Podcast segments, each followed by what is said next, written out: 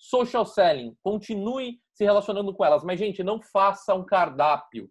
Não chega para a pessoa e fala assim: olha, tudo bem, hoje nós temos é, uma calça desse tipo, nós temos uma saia desse tipo. Nós... Gente, não faça isso, tá? Não faça isso. Como você vai fazer isso?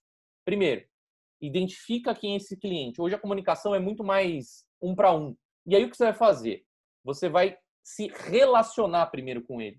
Poxa, você está gostando do conteúdo que nós estamos colocando? Poxa, que bacana que você está gostando. E que tipo de, de, de produto você mais gosta? Ah, eu gosto de mais saia. Pô, legal. Nossa, se você viu as novidades que nós conseguimos na semana passada, isso é vender sem vender, gente. Não chega enfiando na goela da pessoa, sabe? Olha, eu tenho todas essas opções de saia. Não, começa um relacionamento. Começa uma construção de um relacionamento com essa pessoa. Cada vez mais vocês vão ter que se tornar, é... não vou dizer amigo, que é uma palavra muito forte, né? Mas vocês vão ter que se tornar parceiros dos clientes de vocês.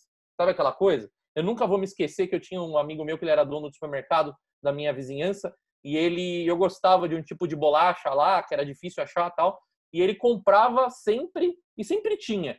Aí eu brinquei com ele falei, cara, poxa, que legal, sempre tem. Ele falou assim, não, sempre tem, porque eu sei que você, você tem você, tem mais dois, três, que sempre vem e compra. Então eu não vou tirar, porque vocês sempre estão aqui, vocês sempre estão comprando.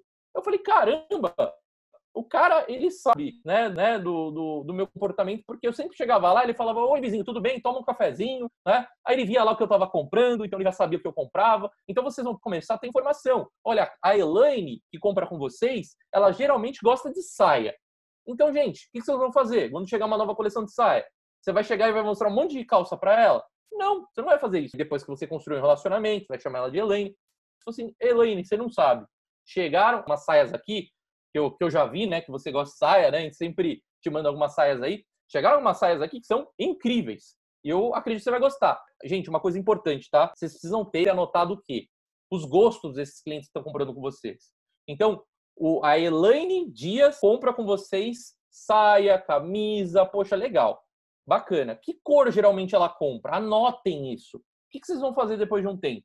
Poxa, chegou lá uma coleção nova puxa, isso aqui tem tudo a ver com a Elaine. Olha que legal, vocês já têm um monte de cliente para atacar, vocês não precisam mais ficar esperando. Vocês já têm a Elaine, tem a Virgínia, vocês têm a Marcela, vocês têm a Sara, vocês têm um monte de cliente que gosta daquele tipo de saia, daquela cor, para vocês é, venderem para elas. Sabe aquela história? É muito mais caro você conquistar o novo do cliente do que você manter um cliente. Então, recompra é fundamental tá? Tem que focar na recompra. Só que tem que focar na recompra de maneira inteligente. Putz, se você sabe que essa cliente ela nunca compra camisa, ela compra saia e calça, foca naquilo que ela compra. Aí uma vez ou outra, você pode até tentar provocar, né? Olha, chegou uma camisa aqui, mas ela é totalmente diferente do que a gente já vendeu. O que você acha disso aqui?